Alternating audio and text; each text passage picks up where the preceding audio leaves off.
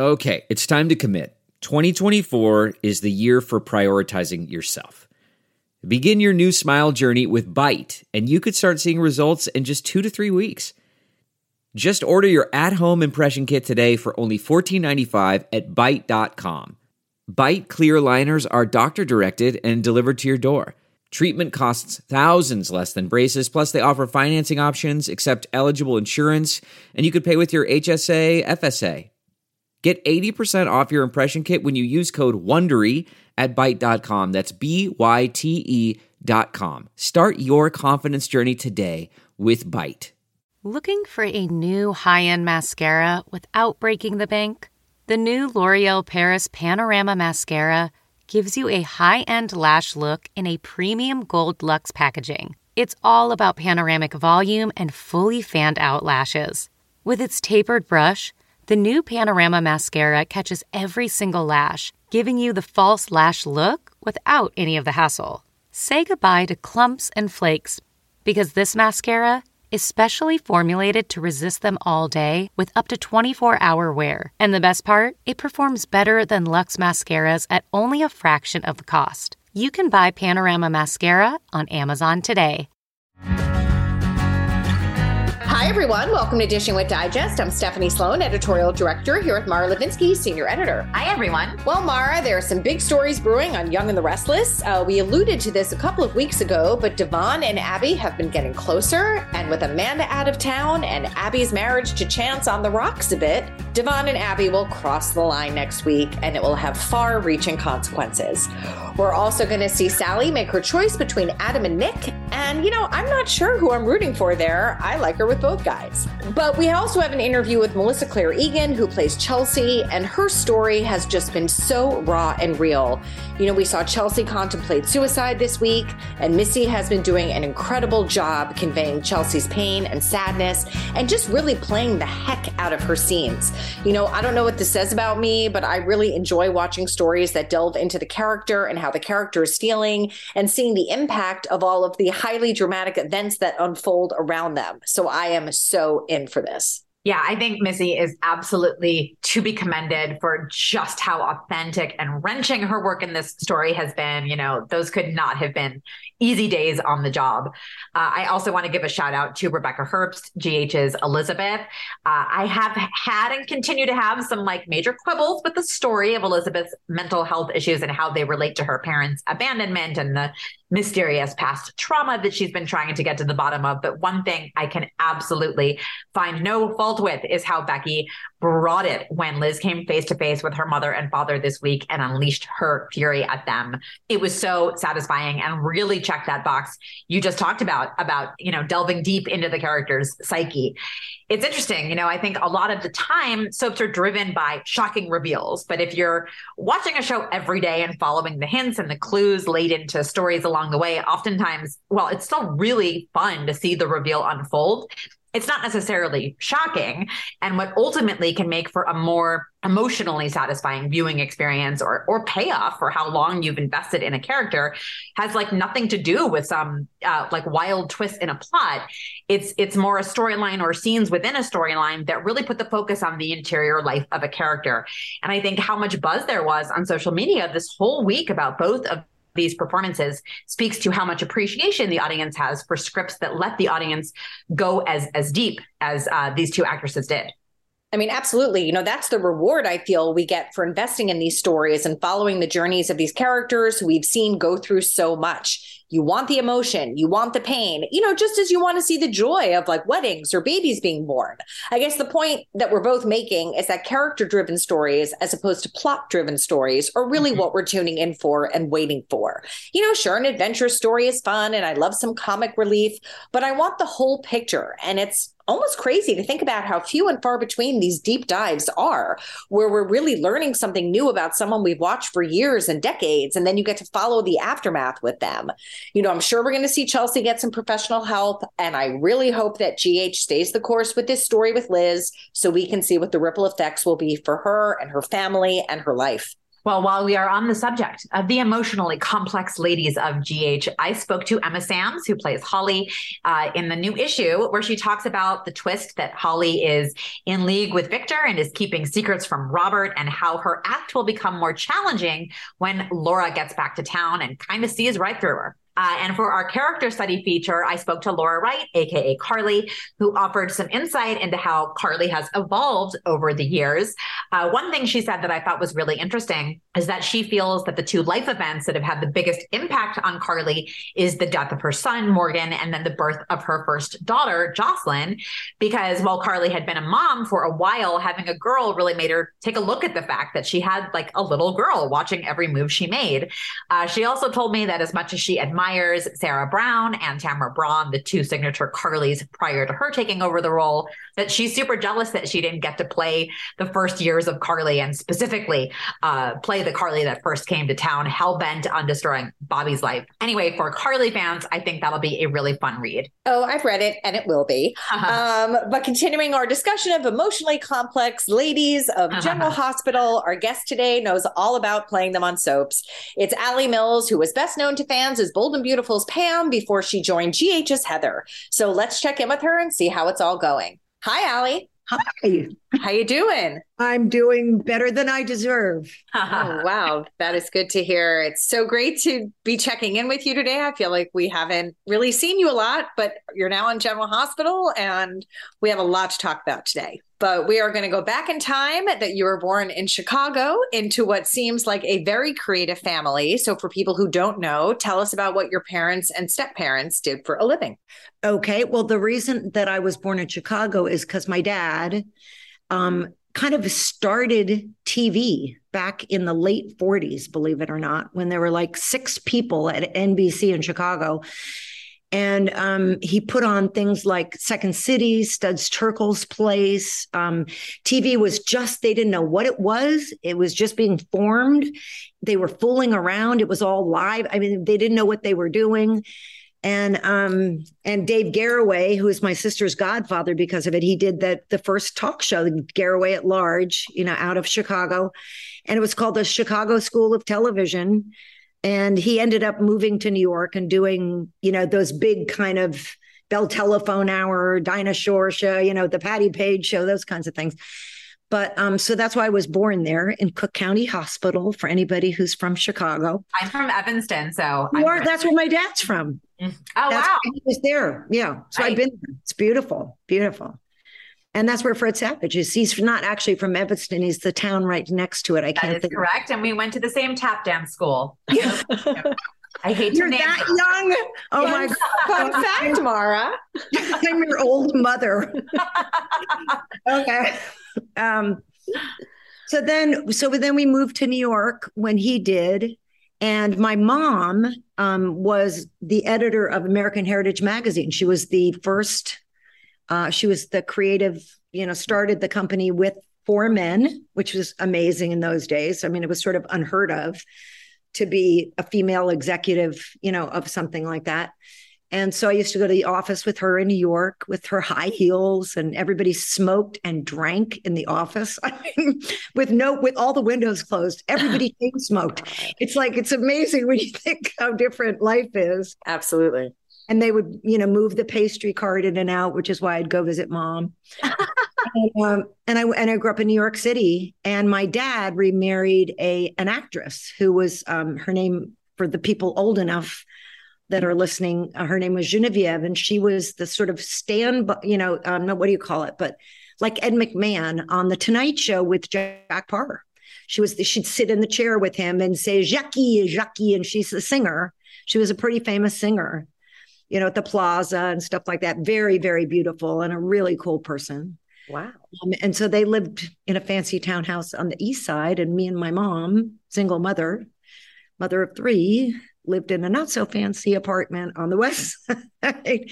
you know, divorce wasn't that worked out yet in the 50s, you know. Mm-hmm. So women didn't always get the the better end of the deal.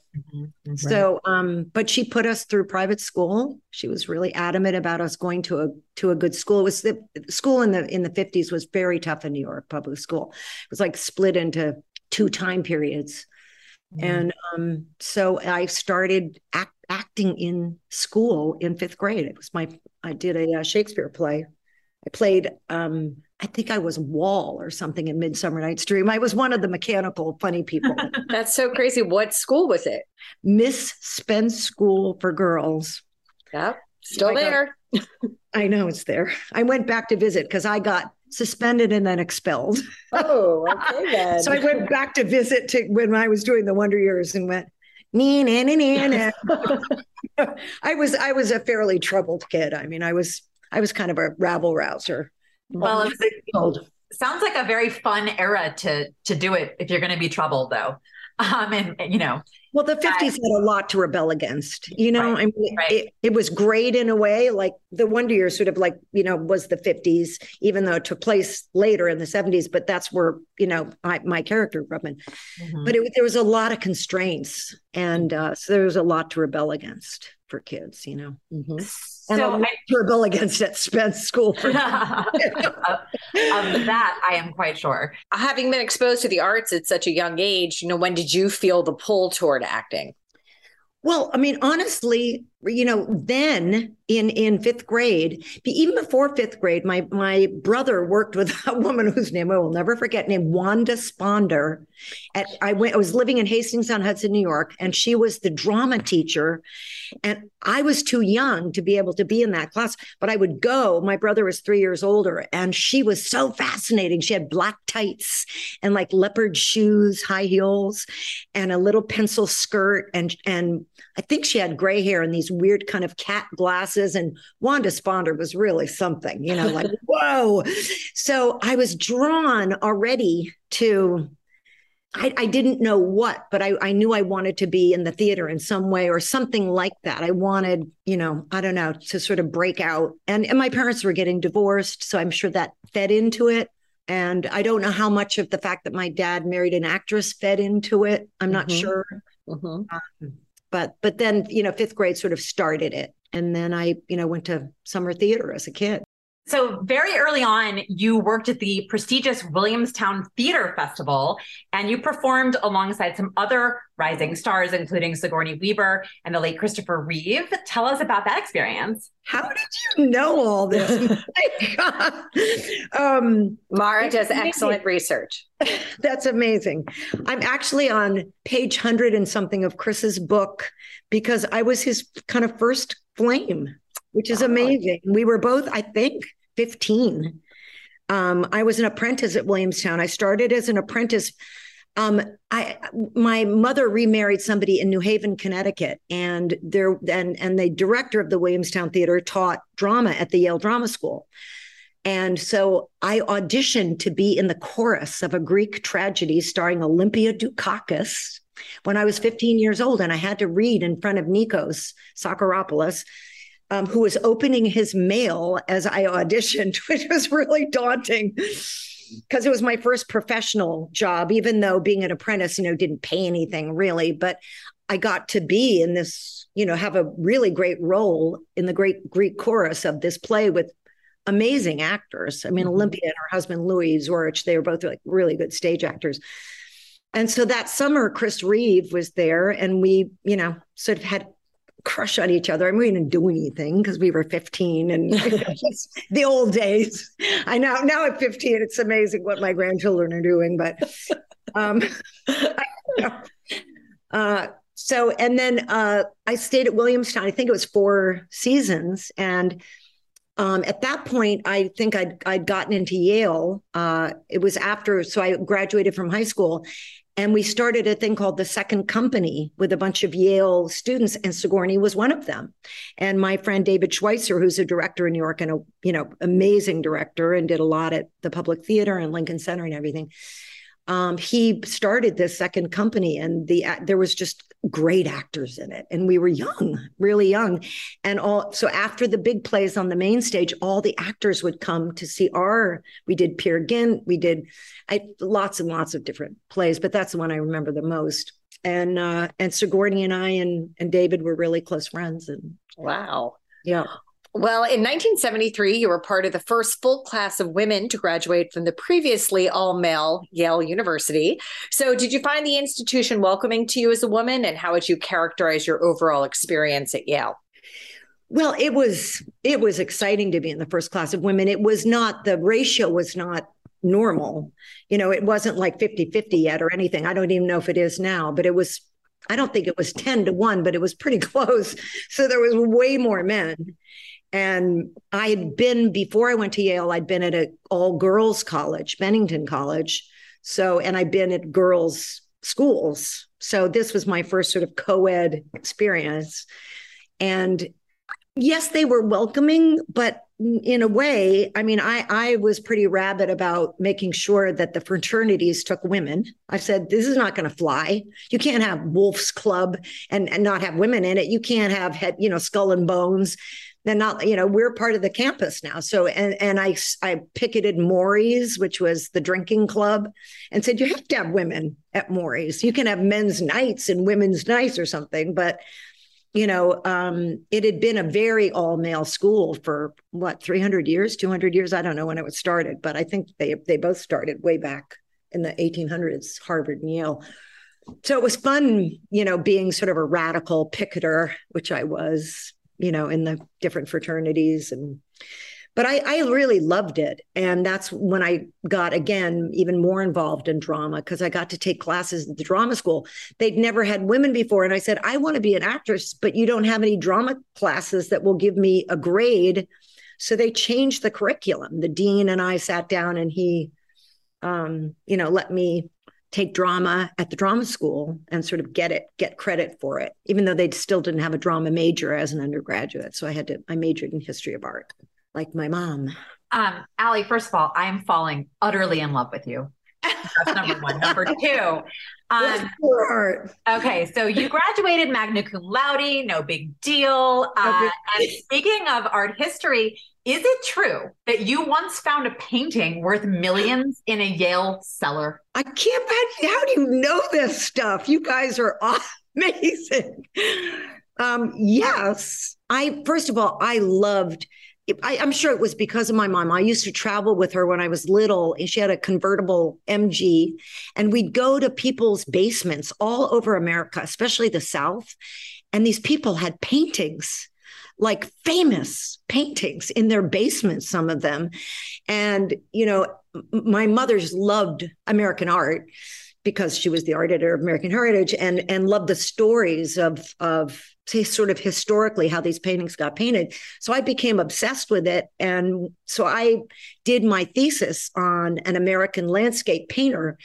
And the janitor of the art gallery, when I was looking at some of his paintings, Frederic Church up in the art gallery, he said, Allison, my name was Allison back then because I had to change it for the union. He said, Allison, I'm taking you to the basement. He said, There's a really big Frederic Church in the basement that hasn't been cleaned yet and it's going to be in the process of cleaning. It's an amazing painting. He took me down there, turned on a single light bulb, and it was this painting of Mount Katahdin with the Indians. Frederic Church would go on these trips up the Hudson River in canoes with the Indians, and they'd show him the amazing landscapes. Like, check this out, they'd say.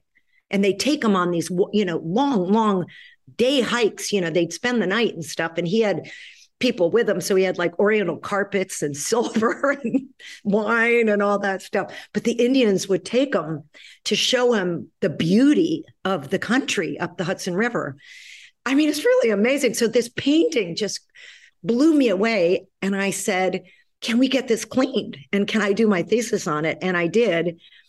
And uh, and that's why I, you know I graduated magna cum laude. I think because the, the the head of the history of art department um, another story about him, but, but he loved that I that I got that painting cleaned and that I you know discovered it and it sold for 1.8 million dollars. That's and incredible. American Landscape had never sold for that before, but it was huge too. It was a really big, beautiful painting. Um, but also when he called me in when I graduated, he said, "I'm just going to tell you something. I wrote up a paper on Radio City Music Hall because it has all that amazing socialist art in it, that incredible stuff. And it was created during the Depression in order to make people feel like they were at a palace, you know, that that's what that's how it, Radio City was designed. Like it was a a sunrise, and Roxy Samuel Rothafel, who built it, was on a cruise coming back from you know a boat i guess the one of the titanic or so i don't know and and saw this sunrise and he decided to make an art deco sunrise and that was radio city. So i took a picture of uh, all these poor people selling apples outside radio city as these people in in white fur coats got out for the opening. And my history of art te- the, the head of the department called me into his office and he said, Okay, I'm giving you an A on this paper, not necessarily because you deserve it. But he turned to a picture of this boy selling apples to a woman getting out of her limo and he said, That's me. It was him. Oh my gosh. In the Life magazine photo, it was him as a boy selling apples with these little gloves with the fingers cut out. That's true. Not amazing. I, I can't even speak. That's the most incredible story. So I kind of I got grades by by luck too. Smart. but I, I, isn't that incredible? That is unbelievable. It really is. Uh, well, you did continue your education in London. You got your graduate degree in drama there, and then you made your way back to New York. So, did you ever audition for any of the New York soaps back in the day? I never did. That's no, so I never. Uh, well, I mean, not there in New York. Actually, I, I, I auditioned for one, which I didn't get. Ryan's Hope, the the lead girl in Ryan's Hope. I can't remember what her name was, but I remember that was, and I didn't know what a soap opera was. I really didn't know anything about it. I didn't know anything about television. I really only ever wanted to do theater, but I came on a camping trip to California. That's how I got here. Oh, really? Yeah. Well, I, yeah. Well, tell us about making your migration to the West Coast. Well, um, I was um, probably like 24 or five, I think. I'd done a tour of Romeo and Juliet that that was a year. It was the you know uh, Barry and Fran Weissler in New York. They produce a lot of Broadway stuff, but at that point they were out of New Jersey and they were producing these tours that they were equity tours, but they were you know they were not paying a lot. So they, you know, hired kids uh, just out of drama school, and a guy named Jay Binder, who was a, now I think a pretty famous casting director, but he was um, I think he directed it, the Romeo and Juliet, and and then a musical. And and I did this tour for a year.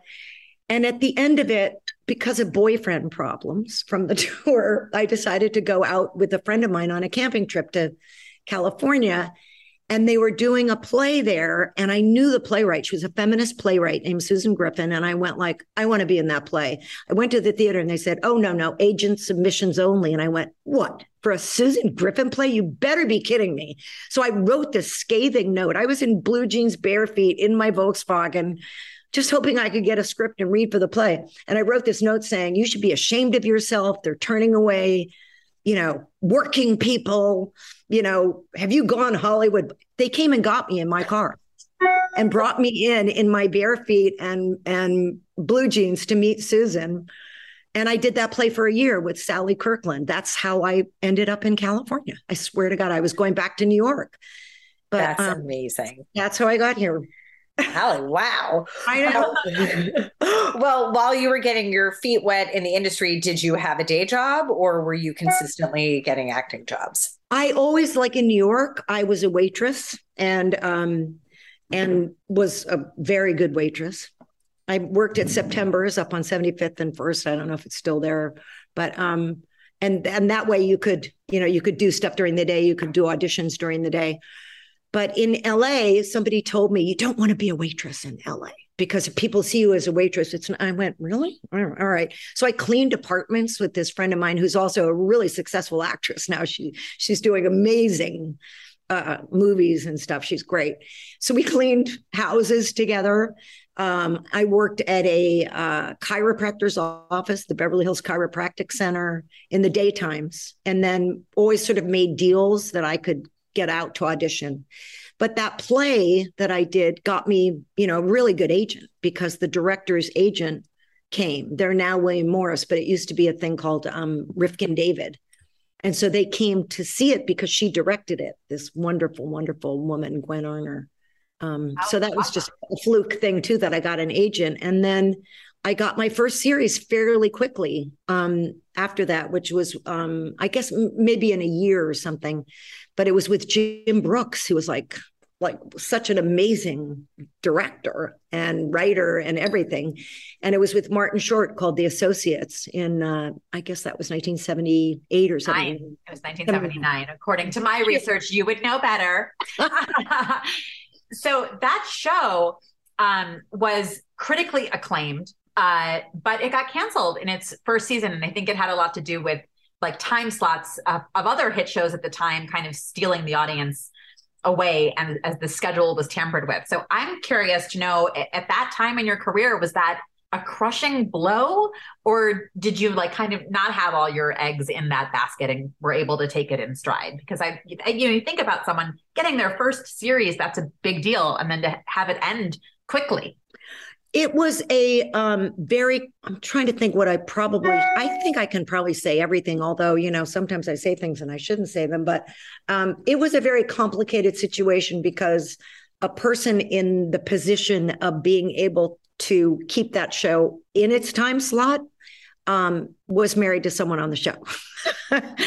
and there was a lot of stuff going on. And uh, Jim Brooks made that executive come in and apologize to us. We didn't know what was going on, but they kept shifting our time slot. That's what they did. They didn't keep us Tuesday night at whatever it was, seven on ABC, or I think that's what I don't remember then. It does. I'm not sure what the network was. It doesn't really matter.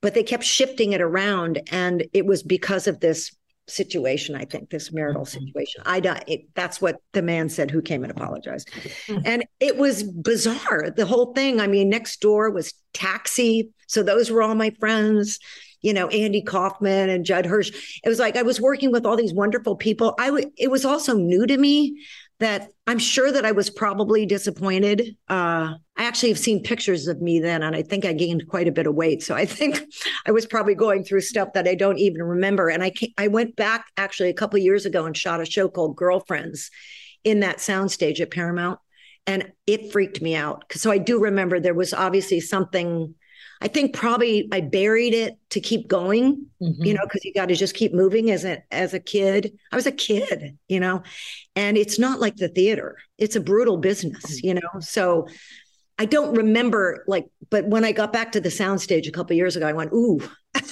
this is this doesn't feel good." Wow. So I think it must have been traumatic for me as a kid, you know. But but mm-hmm. then I, you know, Gary Goldberg hired me pretty soon after that. And he's another amazing guy who'd done MASH and a sweet man and a wonderful writer. And um, I did two series with him. So as a young person, I just, I was lucky to keep working. Mm-hmm. Um, like, I can't remember how much time was in between those two things, but. Mm-hmm. Well, do you have a favorite memory of working with Martin Short? My favorite memory of Marty, my, well, yeah, every lunch, we were so lucky. Next door was Mork and Mindy. Robin Williams would come over every lunch. And we had a guy on our show called Tim Thomerson, was also a stand-up comic. Marty, Tim Thomerson, Andy, and and uh, Robin Williams would just riff. Oh my God. Can you in the hall? We would just no. stand there. And I they let me in. I, I was not a comic, but I mean, I was on a sitcom, but I, you know, I wasn't like that kind of comic who would just like, I didn't know jokes like my husband is a comic. Those are people that just, they just, you know, improvise stories and jokes and jokes and jokes, but they let me like be part of it. I mean, every once in a while, I guess there were drugs involved in the middle of work. I mean, the 70s were a crazy time. They were a crazy time. But what a, you know, and I didn't even they weren't even famous yet. Do you know what I mean? Andy mm-hmm. wasn't famous. Robin really wasn't. I mean, Mork and Mindy was pretty popular, but it was just starting. So I, you know, I just thought they're geniuses. These guys right. are like, like literal geniuses. And so I was just so lucky to be around them. And and Martin was part of that. I mean, you know, they just had all had their weird stuff that they did. Mm-hmm. That's incredible. Wow. Yeah. Alley, when are you writing your memoirs? Yeah. this is my memoir right here. Thank you. You're bringing it up. All right. Well, print out the transcript. You'll sell the book in an, in in uh, in no time. Um, so throughout the 1980s, you did a lot of episodic work on like so many iconic shows: Lou Grant, Hill Street Blues, Newhart, Moonlighting, uh, and then in 1988, along came the Wonder Years. So, what do you remember about the audition process for the role of Norma Arnold? I actually remember that very distinctly because there's a great casting director in I, I, don't even know if she's still here. I she really wanted to leave and go, and I hope she did and is in the country and maybe even teaching, but she was like an amazing person. And she called me in and she goes, Alley, this isn't what you think it is. I go, I don't understand what it is. I don't know what this voiceover thing is. What is it, Mary? Mary Buck was her name. Amazing person. She said, This woman would have gone to to Radcliffe or Yale or something and graduated, but she got married to her high school sweetheart. You know, it's kind of a 50s character because now it was the 70s and we were, you know, like I was actually in my 30s, I think, early 30s when I did the Wonder Years. And um, so she said, just put on a shirtwaist dress and keds and pearls and know underneath that you're smart, um, maybe smarter than your husband but you just, you know, family's everything. And so I really considered it a character. Like it wasn't me. Um, my mother sent me her shirtwaist dress. Love it. Red and white pinstripe shirtwaist dress. And I wore it and I wore pearls and keds. And my whole objective was just that my family's happy and that I have this, I raised this beautiful family and that they're all great, great kids. And everybody else, Mary told me, came in and because it was a fight scene with the husband that we auditioned with, everybody else was fighting in modern ways, you know, like the way that we would now fight with our partners because women are way more liberated now, you know what I mean? But in those days, what you want is to make peace, make peace, make so eh, so I when I when I was arguing with Jack, it was like I kept everything down and and that's, I know what did it. I mean, because they told me that was what was different from everybody else was that, you know, they were too modern. Everybody that came, and I'm sure amazing women read for it because it was such a great script. You know, I think a lot of people wanted to be in that uh, mm-hmm. show. It was kind of groundbreaking, really. The writing was so good. I didn't understand it though. I didn't understand what the voiceover was. And it was like on typed paper with all these mistakes in it. And I'm like, so weird. What's happening? go with it. Go with it. And then another thing that got me cast was Olivia d'Abo came and auditioned with me because Fred was in Chicago and I couldn't meet him. They, but he wanted to to feel like, um, and and I think uh, Dan Lauria was there too. But she came in in a little silk scarf around her neck like you wore in the 60s with no bra and she had big boobs and i literally started blushing and they went okay you're her is, we're done. We're done like that. Literally, because I just started like laughing when she came in with these. It really made me blush, you know, I think because I was in that head, you know. Mm-hmm. That's so funny. Amazing. Well, when you were auditioning, were you thinking, oh, this is a great audition? Or were you thinking, this show's going to be a hit? I really want it? No idea. Okay. I had no idea. Mm-hmm. I had no. Somebody told me. I don't think it was Mary. I think it was somebody else I knew that read for it. Said, "I think this is the best. This is the best show of the year. This is the pilot. Wow. And I'm like, huh, I didn't get it. No, I didn't know. And I even didn't know when we shot it because we just shot a pilot. We didn't shoot like, you know, 22 episodes right away. Um, but it's like so many people said this there's something this is just an astonishing show and it won an emmy after one episode i mean just the pilot wow. so it was it, it they put it after the abc thought it was so good they put it after the super bowl its first air date and it got an Emmy. You know, we won best show that year. And Fred couldn't be there. The producers couldn't be there because they were having a baby. So like I got to go up with Dan and my shoe fell off and everything. Emmy thing is is best sitcom, which is odd. It's but it's the last category of the day. So and we've been drinking way too much champagne, and I just because I thought there's no way we just did a, one episode, you know what I mean? but we won, and I'm like carrying this thing around. we got to make a speech. It was so great. It was really awesome. That is so phenomenal. no. Well, obviously the show was a huge hit critically and also popularly speaking. What is your theory about why it connected so well with viewers? I really think the writing was, I mean, Jim Brooks is an amazing writer. I got to work with him. But this writing, it was, you know, there'd never been a sitcom like it. Like Jim Brooks still had a laugh track. It was in those days, right? So I was in the I was in the cusp of when those old sitcoms that were shot live in front of an audience, we shot on film um, and with no laugh track. So it really wasn't even a comedy. It was kind of like a dramedy You know, mm-hmm. it was real. And they took such attention to every detail. The right, the Neal Marlens and Carol Black, they were so brilliant, really brilliant. They had an amazing director come in and do the first um, 18 episodes.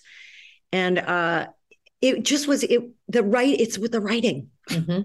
i mean I, i'd love to say it was us and we did have a beautiful cast and fred is just astonishing i mean mm-hmm. what a little soul from should, have, should have seen him tap dance oh, go Winnetka. i mean he was really just remarkably present and such a deep little spirit for a nine year old i mean astonishing, mm-hmm. just a natural talent. And um, so it was all of that. And having a voiceover was so new, but it was also the Vietnam War.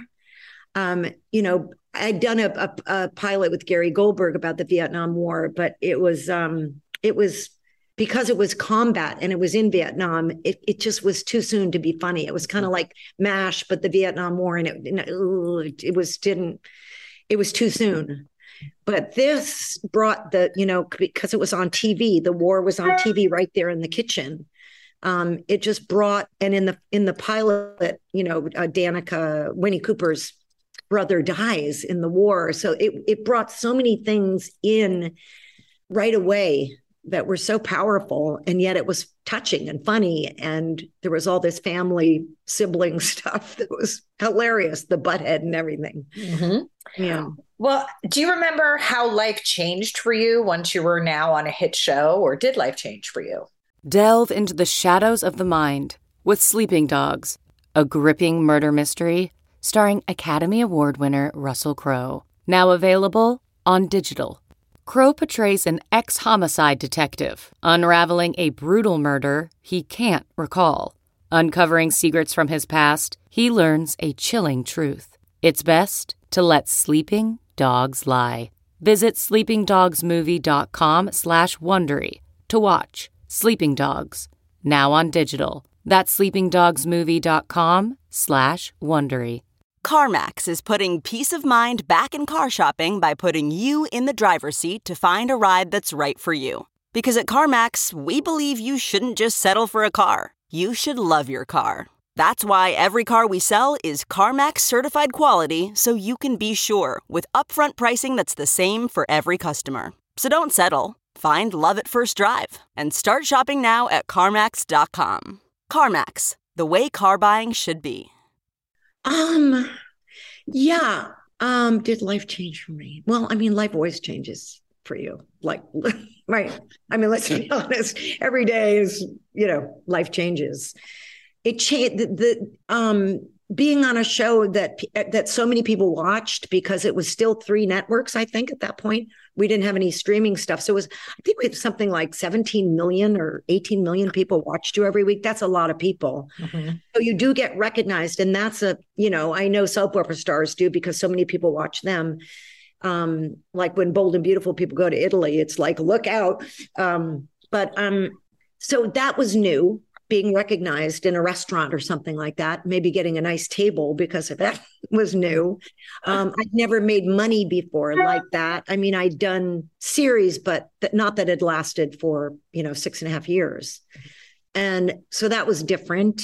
Uh, and and then you have to make sure that you don't become a jerk because like you know like everybody else work is so hard. You know, I have so many friends that were unemployed and, and I'd been there five seconds before. A lot of crew members helped me, said, you know, just you gotta be, you gotta stay humble. You got you can't take this stuff seriously. That first guy on the associates said, put your money away and don't take this seriously. Stay humble. He was such an amazing anchor for me because I didn't have any family out here. Um, so you know, I think the major thing that changed was that I was recognized, but I also knew that you know, it wasn't because of my performance. So it wasn't like I was starring in something that it might really explode your head. I was on something that was really well written and very deep. So like people would come up to me and say, you know, women would say, oh, you know, they would talk to me about being a woman in the 50s. So it wasn't like, oh, you're amazing. I wasn't like Charo, you know. Although I'd love to be Charo. Um, but you know, because I was playing a character, I think that's a big difference. You know, so it Mm-hmm. wasn't like they were they loved me, they loved Norma. So it doesn't go to your head the same way, you know. Mm-hmm. And that was lucky because I've watched a lot of people, honestly, friends of mine, change, Mhm. and it's it's really sad. You know, like this this town can eat you up, Yeah. and spit you out. And um, I think, thank God, I was old enough too, because I was already, I think I was like 35 maybe or 34 when I got the Wonder Years. I don't remember the math. I think it was in 86 and I was born in 50. It was like 35. So, um, you know, already I'd been around and I'd also been right before the Wonder Years in a period where I wasn't working because I sort of moved from my late 20s being a kind of weirdo character person and never saw myself as a housewife because I didn't have a family or children. I wasn't married. Uh, so when Mary Buck said, you know, play the ultimate housewife, I went, Mary, who's going to hide me as a mother? She goes, shut up, put on the and just hide the fact that you're so smart. and, uh, you know, so I, so I went with that. And yeah, That's it was amazing. just, it was such, it was such a wonderful thing to, the first thing to be so popular, but just be so well written and Mhm. affect people. You know what I mean? That's the other thing. It wasn't just a fun thing where everybody loves you because it's popular, but it that show affected people. Yeah. So they love you in a different kind of way, you know? Yeah. Like being in a good play. right, right. So I'm curious, um, in the wake of the success of that show, did you feel at all pigeonholed by the housewife idea or the mom uh, idea when it came to casting, you know, your follow-up projects? Well, I didn't, but they did. I mean, I, I was like, that's all that that you know. Suddenly, I'm getting like Hallmark mothers, and I'm like, what? Because again, because I'm not one. I'm. It's so not me. And it, yeah, it it was it really threw me, and it was hard to fight against that. I kept saying, you know, at that point, independent movies were beginning to sort of come up, and I was like, give me weirdos on independent movies you know help me out get me out and that's when i did a, I started doing a lot of theater um to just sort of get back to my my roots of what Your i really, weirdo roots. uh-huh.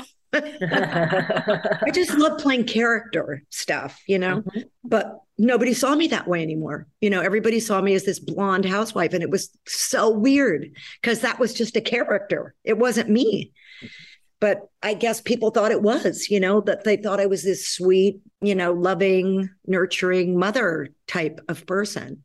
So mm-hmm. I had, you know, I, I wanted to work. So it wasn't that I said no, but, you know, it's, it's not that fun to be, you know, just like a Hallmark mother all the time. right. Well, we're going to jump ahead quite a bit to 2006 when you joined the cast of The Bold and the Beautiful in the role of Yeah. Pam Douglas. So tell us how B&B entered your world. So they just called me out of the blue and said um, it was just for 10 episodes that Susan Flannery, who was the star of the show, they were going to do a storyline that she'd been abused as a child and was going back to confront her mother, played by the amazing Betty White, um, in Chicago, my hometown. Um, and I was her, you know, weird, nar- uh, what's the word, kind of homely sister who her whole life had been living alone with Betty White. Hello. You know, that's you know, not a healthy person. And Betty was a mean mother. And she was coming back to confront her, saying, Why didn't you protect me? And why did you pretend this didn't happen? And I loved Susan Flannery. Oh my gosh, what a force of nature. So to do scenes with Betty White and Susan, not knowing anything about soap operas, not knowing like, and poor Betty, I mean, had these monologue, monologue, monologue, monologues, and you guys know all about that. It's like literally you get, I don't know. I just had it yesterday. I had eight pages, uh, eight page monologue in on Oh my gosh. you know, and Betty was 80 something at that point, you know. And so I said, Betty, you know what? I'm going to learn your lines. So I'm just going to feed you and just, you know, stop. I'll give you the word, you know. And I, and I, and I ran lines with her all the time. And she didn't care. She didn't care. I mean, and she knew, I don't know if I can say, can I say the F word on this blog? Sure. Betty taught me if you don't like what you're doing or you can't remember what you're doing, just say, you have to stop. And then, and then they can't print it. and if she didn't like, if she lost her train of thought or didn't like it, then she did that. And it was really for, for Susan to win an Emmy because it, you know, was such fantastic scenes for her to come back with this confrontation it was so powerful and they did flashbacks of her as a, as a little girl with with her dad. I mean you know and i was this you know kind of you know weird twisted younger sister who had watched it. And and it was like and then i just like i don't i'm not a crier like they are on soap operas but like when i saw her i was like it wasn't my fault you know, I didn't know what to do. I didn't know what to do. And I just like suddenly looking at Susan, I felt so bad and I burst into tears. And and that's when they said, Would I stay on the show? we had such chemistry together as sisters. Yes, you did. Um, and and I loved working with her. It was really, again, like being in the theater because she's just such a good actor. And so Betty and I decided, you know, yeah. So we both signed contracts and they decided to bring me out to Beverly Hills, you know, to the Forrester Creations and everything, and play a, a, a line, a, a, through line where I sort of get a crush on on Susan, Susan's husband, John McCook, and he likes the fact that I'm womanly, but I didn't really think that that's what Pam was. I hadn't thought about it. The guy didn't feel that way at all with Susan. I just felt I was just damaged, like very damaged by my childhood and living with Betty all my life. I was just weird and geeky and everything. But they wanted me, they had this storyline where I was going to be like a homemaker. And and so in one phone call, they had me in Chicago and I was with my dog and I was eating a sandwich and the dog wanted a piece of the sandwich. So I gave the dog the sandwich and then he started licking my lips and I started licking his lips. And Brad went, okay, she's crazy. so that's how it all happened that Pam got sort of born out of this weird thing with the sandwich and the dog. You know, I just, I don't know, for some reason, I just thought I'm going to lick his mouth. He's licking mine, I'm licking his. And we're both eating a sandwich. And that just was the birth of Pam coming out. And and then we just developed this weird sister relationship. And they figured it out after that. And that's why I stayed, I stayed on the show. Like, and the reason I stayed too, to be honest, is you know, almost everything that I was getting offered was out of town. And I just got, I finally found the love of my life. Um, it was in in the early 90s that I met Orson. And like right away, literally the first week that we were married, this man, uh, Michael Patrick King, had written a series um, with Deborah, Deborah Mazar was producing it, and she was the star opposite this other person in New York City. But it was going to be shot out here, I thought. And I, I nailed it. I knew I was doing this show because she's so great, Deborah Mazar and Michael Patrick King. Oh my God, another amazing, funny writer. And I, you know, basically I thought it was a done deal. And then they called me the night before when I signed the contract and they said, you know, when I you have to sign a contract before you go to meet the network, just that you'll accept that deal.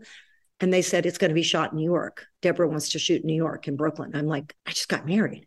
So we stayed up all night, my husband and I. And I said, I, I can't, I can't do this unless would you come with me and we could rent a house with it because it was a lot of money because I'd been doing the one, I'd already done the Wonder Years. So I had like, that's how you do it in TV. You know, it's like what your last job was that back in the old days, probably now it's not, but, and so I was going to be making so much money. I said, we could rent a townhouse in New York and bring the cats, you know? And he said, I'm a provider. I'm, I'm working on Dr. Quinn. I'm not going to quit my job and come be a a backstage door Johnny, you know, he goes, I'm a provider, Al. And you go do it and, and we'll see each other on weekends. I went, no, no. I could I my heart broke. I so it's like I couldn't he said, just go talk to that and that meet them. And I I lost, so I did, but I lost heart. I couldn't even remember the character. I couldn't make it funny. I couldn't do it. I just looked at Michael Patrick King. I said, I'm so sorry. I can't do this. I can't do it. And that's when, you know, the soap, I'm like, I could be here. I could come home for dinner. You know, right. you can't do a series and come home for dinner. You have to just work all the time, all the time. And it's like four in the morning sometimes. So that's, you know, when I, when they said, you, you know, would I go under a contract at B&B? I went, this is perfect, you know? And I loved the character and I love Susan. So that's how that whole thing birthed.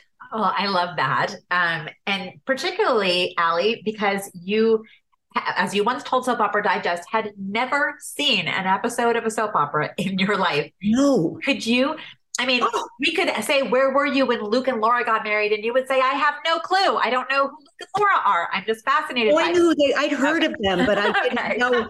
I didn't know what General Hospital was. I didn't know what a soap opera was. You know, I just didn't. And when I got there, it really threw me. I mean, to have all those different sound stages and you move so quickly. But in the old days, you thank God you didn't move as quickly as you do now. I mean, now it's out of control. Mhm. But it, you know, at least we got to rehearse as actors on the set together. You know, before they lit it and blocked it, they they followed your blocking. So you could say, "I got to run to the couch and sit, or stand up and spit," or you know, and they'd follow you.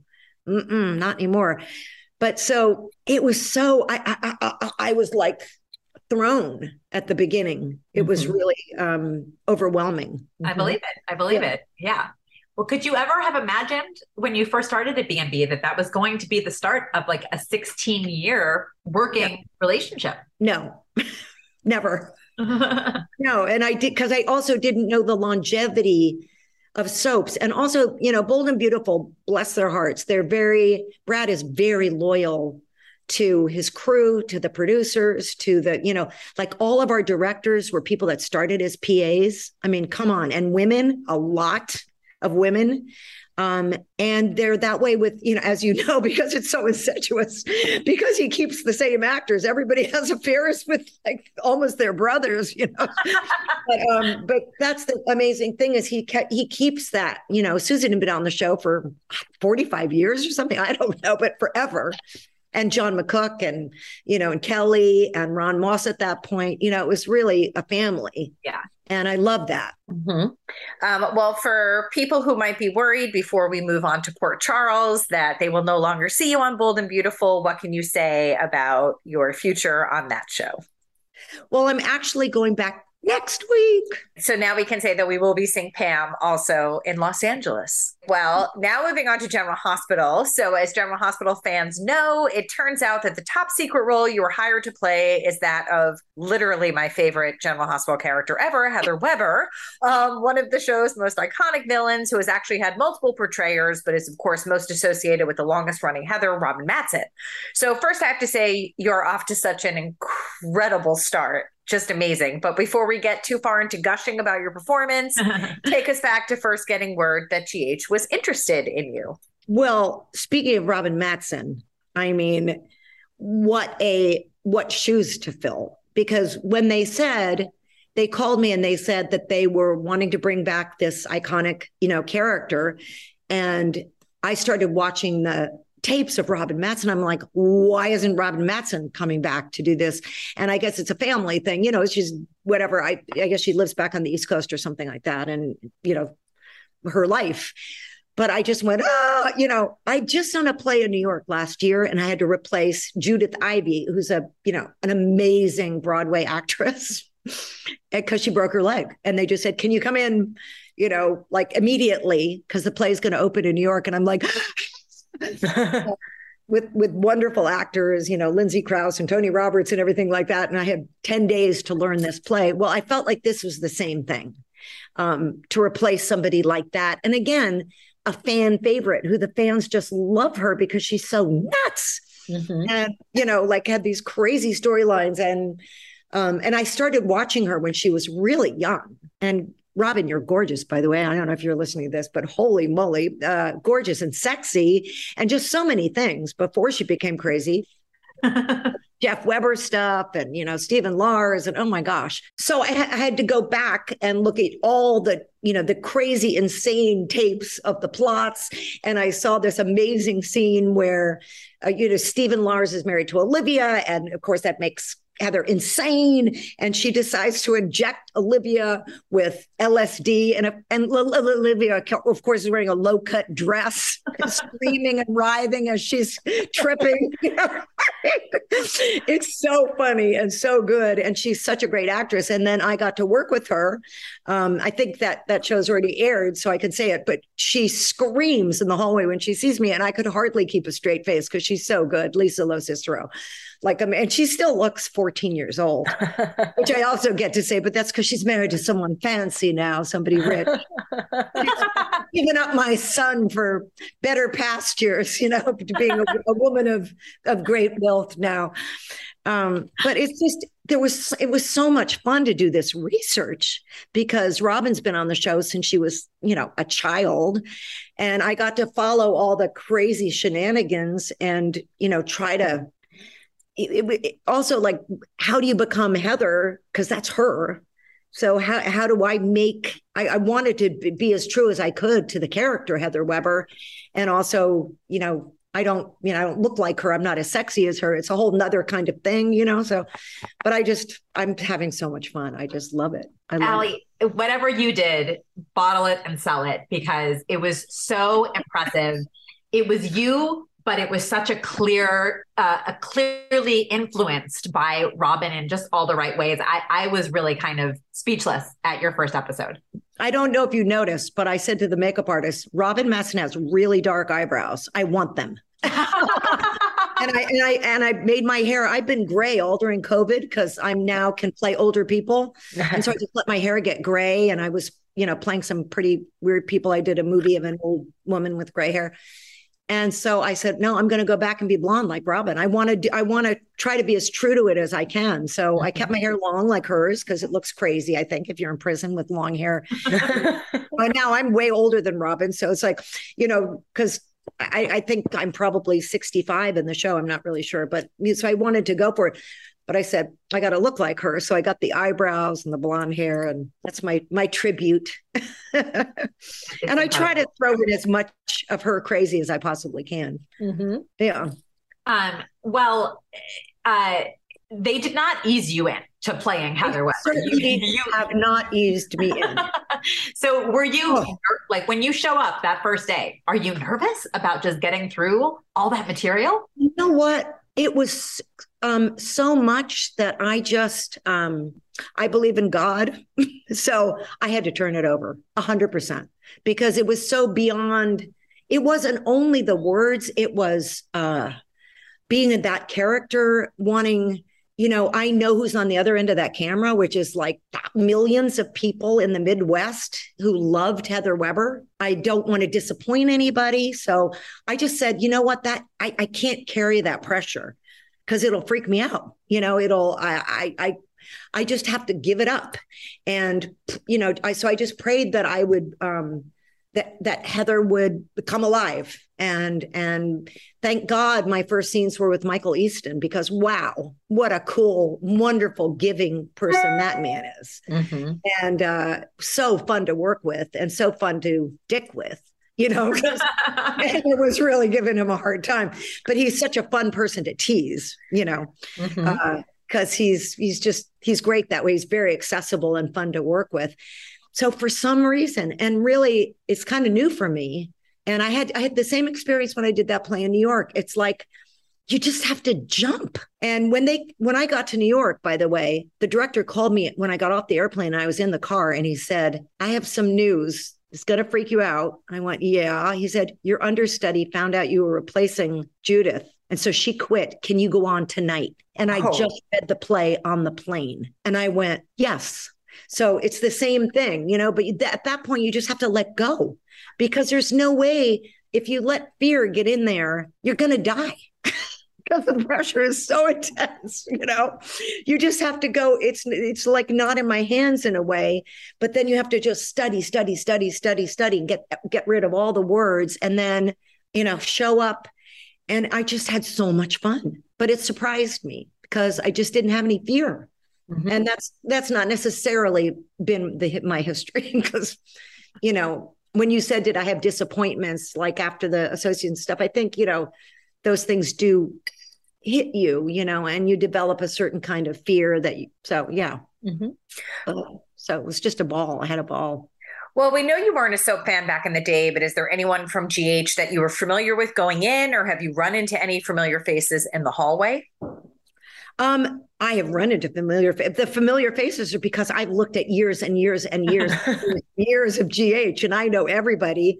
So, like the one of the first people I ran into is Sonny, who, by the way, I get to work with. I'm so excited. um, I have some great stuff with him. Um, so these people are so awesome. I've read, you know, and Carly and I just and and you know Maura West. I've told them all, you guys are frigging amazing. Um, Nina. I mean, they're just such good actors. They're mm-hmm. such good actors. And and I and I can say that with like my whole heart how how great they are. I did know one person um, who plays Ryan. We had dinner because he and his wife moved to Venice, and a friend of ours. So he and Orson and I and and our friend, mutual friend, had dinner. So he's the only person that I actually had met before. But I didn't even when I was looking at the tapes, I didn't even realize it was him. Mm-hmm. Because his character is so weird. Just going to say that I think that we can tease that next week on the show, you will have scenes with the character of Scotty Baldwin, played oh. by Kin Shriner, who's Heather's former flame and the father of her late son, Franco. Uh, what was Ken like to work with? Oh, so fun. He's he's out of control. He's so and you know, and so fun for Heather too. But just as people, I mean, what a great guy Kin Shriner is. And again, I'd seen him when he was like 12 on the show. I mean, how old was he when he started? He was like a, probably a teenager or something in those vests, remember, and that hair. And I wanted to say, you know, like, look at your hair, baby. What happened to you? But I, you know, I, I thought I, I probably shouldn't, but I did when we were rehearsing. And then he said that he had this new girlfriend, and I went, "Is she fat?" uh, he was so much fun to work with. We really got along. We have really good chemistry. Um, first of all, again, I'd seen him throughout the years, yeah. and uh, but second of all, he's just, I love the way he works. He's very loose. Mm-hmm. You never know what's going to come from Kin. I mean, minute to minute, you don't. Even after you rehearse, you don't. You, know, you don't know what he's going to say. You don't know where he's going to move. And I like that. It keeps you on your toes. I have a feeling it's going to be like that working with Sonny because I, as an actor, he looks kind of dangerous too. And it looks like it's going to be fun to kind of, you know, not know what he, I like when you don't know what somebody's going to do. And Michael Easton was like that too. You can't, you're not really sure what he, I like that, you know, that you're really in the moment with somebody. But Kin is like one of a kind. He's just hilarious. He's mm-hmm. so funny and um, just a, you know, a rebel. So I hope because I have such good chemistry with them, I hope that we can, you know, have more stuff together. I don't, I don't know how this whole thing works. Uh, it's just minute to minute for me at this point. Right. Um, yeah. Well, you know, on a personal note, as many people listening may be aware, you did lose your beloved husband of 27 years, Orson Bean, in February of 2020. Um, so, first of all, it was right before the pandemic um, really hit, but we wanted to first express our condolences. Um, Dr. Quinn is one of my favorite shows of all time. I have such good memories of him from, you know, on a professional note. But, um, you know, what was that like for you during the pandemic? And when did you feel it was ready for you to go back to work? Um, whoa. It was uh I, I, I it's I mean it's not it isn't even a was yet unfortunately um because that we were so lucky for 30 years to like spend 24 hours a day together. Um even when we worked I would go with him and he would come with me. We were just always together. And I did not he made me promise, and I did, that I would never think because he's older than me. You know, he's 22 years older than me, but he was like our grandparents both were 105. So I have that gene pool. I knew he did. He was like 100% brilliant still at his age and physically never sick. And all he did was ever get two new knees, and then he was back on his bicycle at 90. You know what I mean? So the, Orson was going to be around forever. And he made me promise that I would never think about it. He said, Don't ever think about the future. Don't think about it. Just be with me. So we didn't prepare. We didn't think about it. I never thought that I was ever going to be by myself. I just actually never did. So it was such a shock. And I was actually present, you know, when he got hit by the cars. It was a lot. And um, being without him, thank God, the other thing he said to me is, We have our family all around us. We live in the canals in Venice, and so do the kids And even though they're not my children, we've been together for 30 years. So all the grandchildren are my grandchildren. And, you know, they're too old to be my real kids. But um, we are such close, close friends. We're so, and Orson always said, they're going to be there for you. And I'm like, well, I don't know. I'm not really their mother, you know. And I'm very close to Orson's ex wife, their mother. And she's their mother. I'm not but I don't have that relationship with them, but they have been so present because they love their dad so much. So like the the whole two years after Orson died, I would literally just sit in the backyard. I have this beautiful backyard. Thank you, you know, and um they would, you know, come over. All my friends came over. Uh, a lot of the cast of the B and B, Thorsten Kaye, bless his heart, came and built me stuff. You know, put up a tent. He put up a Christmas tree. He was here all the time as a man. You know, like with a hatchet, that kind of guy. He just showed up. You know, and and the producer Casey from Bold and Beautiful just they showed up on my porch with a bottle of wine. You know, and so I've been so insanely blessed that way. Um, and like I said, you know, I believe in God. So I have a church family um, that's been so supportive and came that night. My pastor came that night. This amazing woman, Beverly Bam Crawford. She's incredible. This, you know, she's just Orson found this amazing church. It's it's basically an all black church. We're the only white people that love us, though. We're family, Bible enrichment, you know. And uh, so everybody showed up, and everybody keeps showing up. And um, really, the the play, I went and did uh, a Fantasy Island, which is going to air next year. I did do that because it was in Puerto Rico, and I thought, go. Everybody said, just go, Al. It was kind of like one of those Hallmark housewife things, you know. Like I mm-hmm. said, but it was Puerto Rico, and you know, for a couple weeks in a hotel, and it was with Dan Lauria, which was another. Oh thing. wow, that's wow. amazing! So he played my husband, and that was awesome to be with him for those two weeks, and he's been very supportive, you know. Um, so I did that. And then, you know, when the play happened, I thought, you should go to New York, do it, just go. And I felt like Orson was with me because he'd been at that theater, he'd worked at that theater a lot. Um, it was an amazing historic theater, the St. Clement's Church. It's like an it's an off big broad, off Broadway house but he, I felt it was there every night backstage. I just felt him. So, and I, so I'm just listening to myself, like, no, no, no, no, you know, things come in and I'm like, nope, nope, doesn't feel right. Doesn't feel right. And then when this happened, I went, yep. I just thought, I don't know, playing a lunatic on yes. So I just said yes. Mm-hmm. And uh, so here I am. I just dove in, you know, and it feel, yeah. it just feels right again. You know, I feel like, um, it's something Orson would want me to do, you know, to just be brave. That's great. Yeah. Well, I, I, I, love that you've created such an incredible niche on daytime television of just embracing the crazy. I know. and it's strange because I'm really not that crazy. I don't think. but I mean, Pam became crazy too. I know. It's weird. I don't know why. Um, maybe it's just because that's also a daytime niche. You know, you need a little levity. I mean, before on B and B, it was Sally Spectra, you know, and I and those shoes needed to be filled of somebody who's just kind of wacko and funny. And I had her room, which was so cool. Oh, that's awesome. Still in the room, you know, and I didn't get to meet her. I never met her before she died, but what a hilarious, brilliant person. Everybody loved her. So I kind of felt like again, I had to fill her shoes in a way, you know, in some way. Yeah. I wasn't playing her, but you know, I was playing a comic wacko in a way, right, right which I don't right. think they expected me to do when I first came to Bold and Beautiful. I don't think that's what they thought those shoes that wasn't, but Brad figured, well, you know, you know what, you know what they always say when you lick the dog's mouth. I know. oh God! Well, lucky, lucky us that that uh, that daytime has utilized your inner crazy, so or unleashed yeah. it. yeah.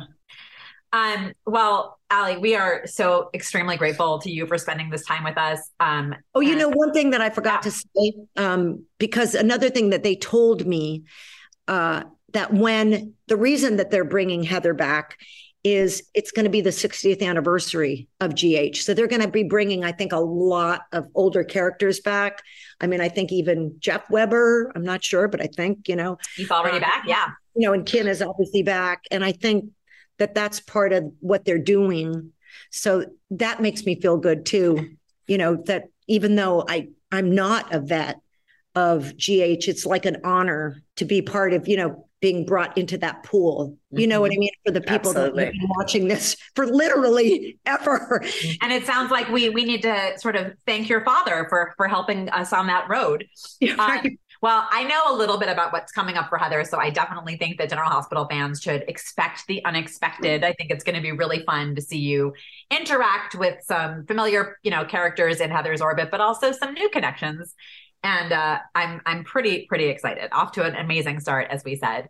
We look so forward to seeing what you're going to do as both Heather and Pam. Yeah. And so happy to see you on two networks and just, you know, back on our screens more regularly. So They thank you, asked me Alley. actually, they asked me actually if if Heather might say something that's a weird little reference to Pam. And I think we're gonna sneak something in. Oh, tho- those are the best. Those are gifts. Those are gifts to the audience. Totally, totally.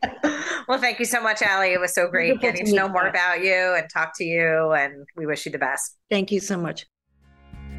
Thank you so much for joining us. Thank you to Alley Mills for being our guest. If you like this podcast, please subscribe wherever you listen to podcasts. Be sure to pick up a new issue on sale now and come back next week for another podcast.